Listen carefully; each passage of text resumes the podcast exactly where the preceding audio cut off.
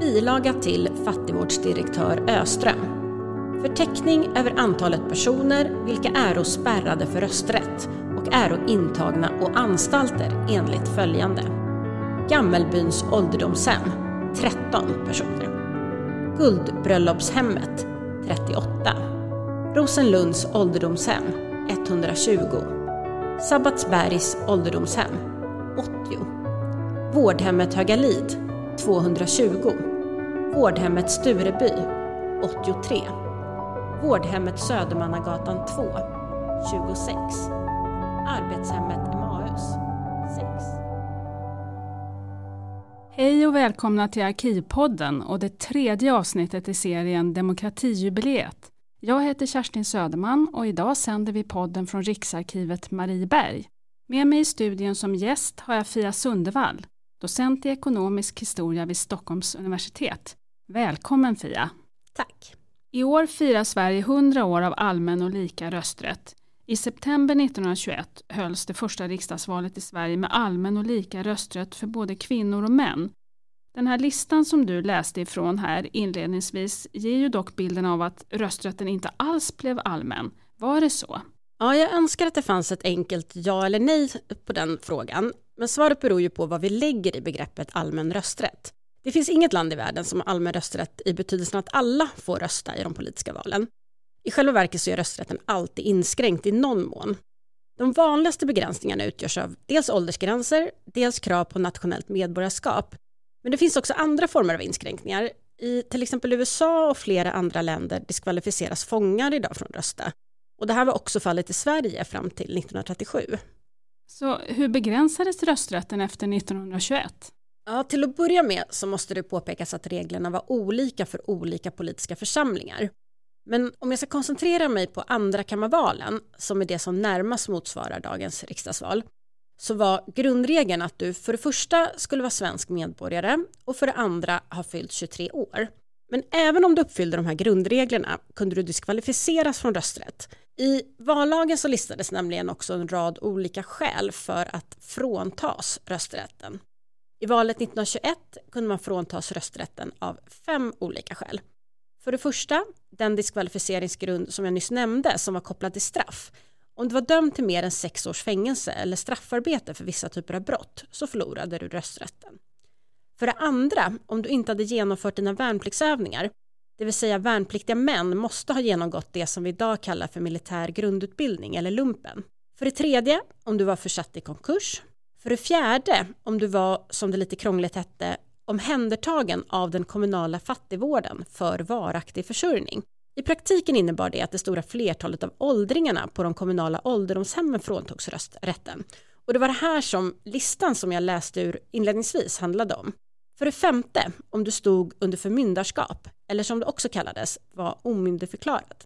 Är det diskvalificeringsgrunder som det här som kallas rösträttsstreck? Ja, det stämmer. Eller mer precis då så kallades de för värnpliktsstrecket, straffpåföljdsstrecket, konkursstrecket, fattigvårdsstrecket respektive förmyndarskapsstrecket eller omyndighetsstrecket då, beroende på vilket begrepp som används. Men ibland så användes också begreppet rösträttsstreck från grundläggande rösträttskraven.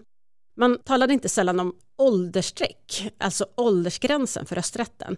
Och före 1921 även om könsstrecket, alltså utestängningen av kvinnor. Varför kallades det för rösträttsstreck? Begreppen kommer från den tid då det krävdes en viss inkomst eller förmögenhet för att rösta. Tänk att du ritar ett streck på ett papper och att strecket symboliserar en skiljelinje. Under linjen, eller strecket, så hamnar de som inte tjänade tillräckligt för att nå upp till rösträtten. Över strecket de som hade nått över de uppsatta gränserna för inkomst eller förmögenhet. Och samma sak med ålder. Om strecket representerar 23 års ålder, det vill säga rösträttsåldern år 1921, så hamnade de som ännu inte fyllt 23 under strecket och de över 23 över strecket. Och ibland har begreppet också använts lite mer bokstavligt, att det helt enkelt dragits ett streck i vallängden över namnet på de personer som fråntagits rösträtten på grund av att de till exempel var försatta i konkurs eller inte hade gjort sin värnplikt. Var det många människor som uteslöt från rösträtten på grund av de här strecken eller andra begränsningar? Ja, det var det absolut, särskilt före 1921 men också efter. Faktum är att nästan halva Sveriges befolkning, 45 procent, saknade rösträtt i andrakammarvalet 1921. Och för att sätta det i perspektiv kan vi jämföra med det senaste riksdagsvalet, alltså 2018, när eh, 75 procent av befolkningen hade rösträtt. Inte heller idag så får ju alltså alla rösta. Men andelen uteslutna var ju då betydligt större 1921 än vad det är idag. Då, precis som idag, så föll de flesta bort på grund av åldersgränsen. 1921 så var den som sagt 23 år mot 18 idag. Dessutom hade ju Sverige en yngre befolkning då än idag, det vill säga folk levde inte lika länge. Och därmed så utestängdes en så pass stor del av befolkningen på grund av åldersgränsen. Utöver ålder så utestängdes några på grund av utländskt medborgarskap. Det handlade om ungefär 10 000 personer år 1921. Och sen var det ju de här fem diskvalificeringsgrunderna, de här rösträttsstrecken. Ungefär 70 000 personer fråntogs rösträtten år 1921 på grund av någon av dessa. 70 000 personer, det är ändå en ganska liten del av befolkningen som helhet. Ja visst är det så, såväl till antalet som andelen så var det relativt få personer. Och det hade därför troligen inte heller någon betydelse för valutgången, men de hade desto större symbolisk betydelse. På vilket sätt då? Rösträttsräcken var ett uttryck för hur man såg på demokrati och medborgarskap, vilka som betraktades som riktiga och önskvärda medborgare och därigenom önskvärda deltagare i de politiska valen. Brottslingar och värnpliktsvägrare ansågs inte skötsamma nog. De hade ju brutit mot uppsatta samhällsregler om att följa lagen och göra sin militära plikt mot nationen. Konkursförsatta, fattigvårdsunderstödda och omyndigförklarade, de ansågs i sin tur stå i beroendeförhållande till någon annan och därmed inte kunna fatta självständiga politiska beslut. Och även där fanns det inslag av skötsamhet. Man kunde till exempel omyndigförklaras om man konsumerade över sina tillgångar eller var alkoholiserad.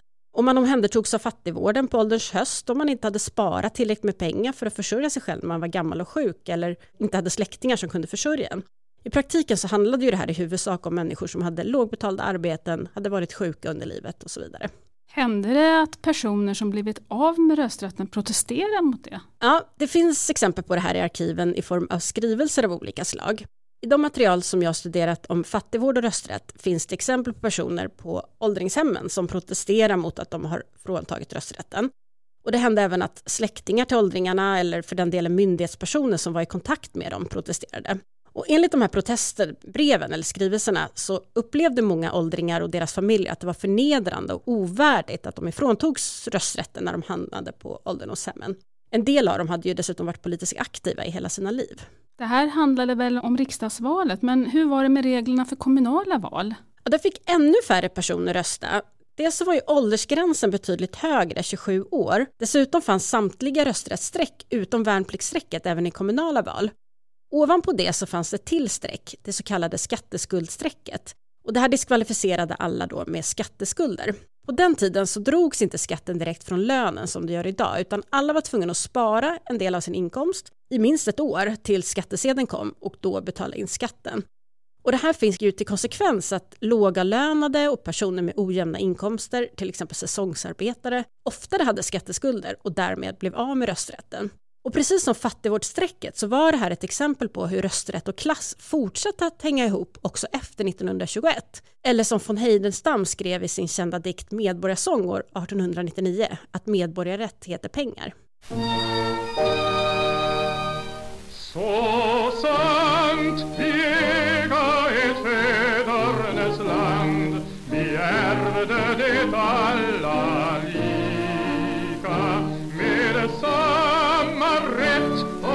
och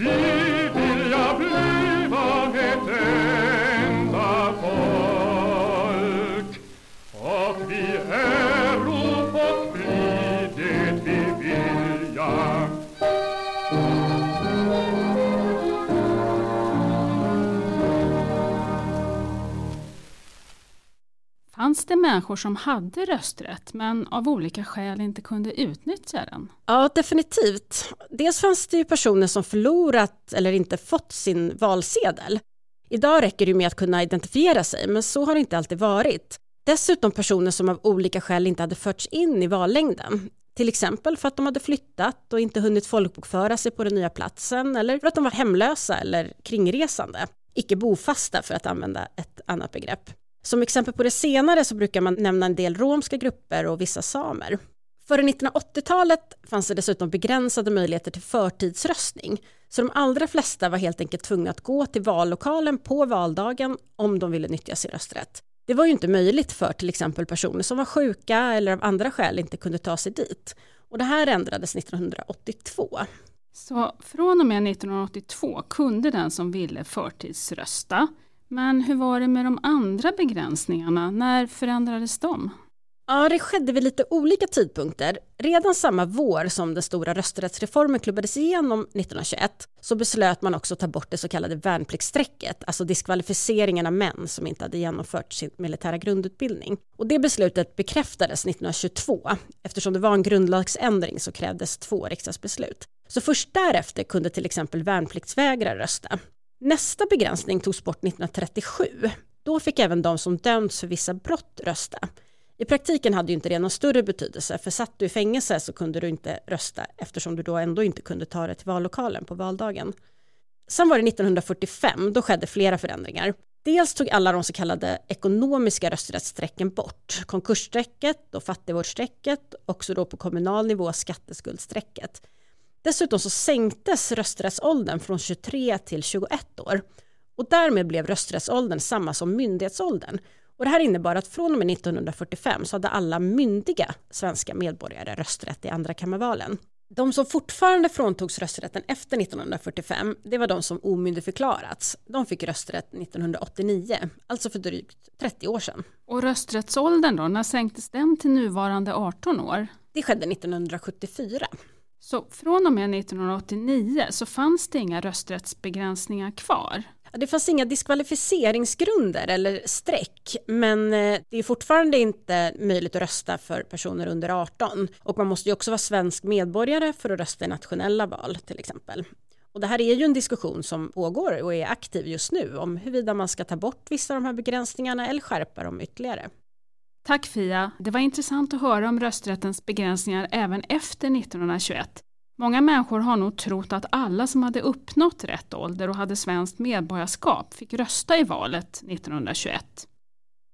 Nästa avsnitt i serien Demokratijubileet kommer att handla om arkivens roll och betydelse i det demokratiska samhället. Det är det sista avsnittet och kommer att ledas av Carl Magnus Johansson och sändas från Riksarkivet Göteborg.